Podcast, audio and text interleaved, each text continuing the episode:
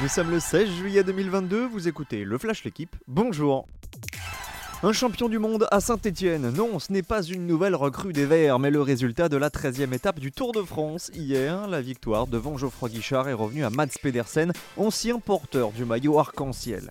Pedersen s'impose pour la première fois sur le Tour, mais il est déjà le troisième Danois vainqueur d'une étape depuis le grand départ de Copenhague. Journée tranquille pour son compatriote Jonas Vingegaard, toujours porteur du maillot jaune.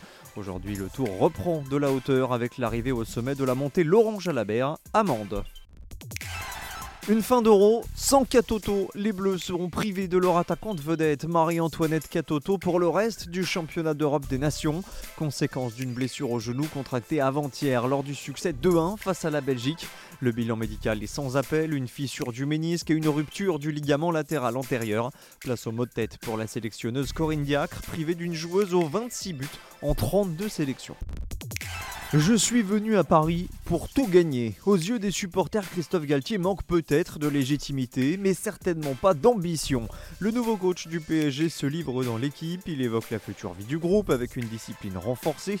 Il insiste aussi sur son envie de déployer du beau jeu.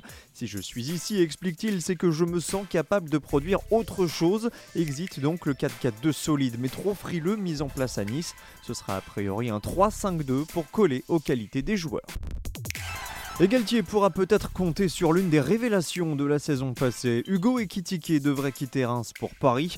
Du côté de Monaco, c'est officiel pour Mbolo, officiel aussi pour Mbemba à l'OM. Enfin, à Lyon, Awar est sur le départ. Il pourrait signer au Betis pour 13 millions. William Carvalho serait inclus dans la transaction. Merci d'avoir écouté le Flash l'équipe. Bonne journée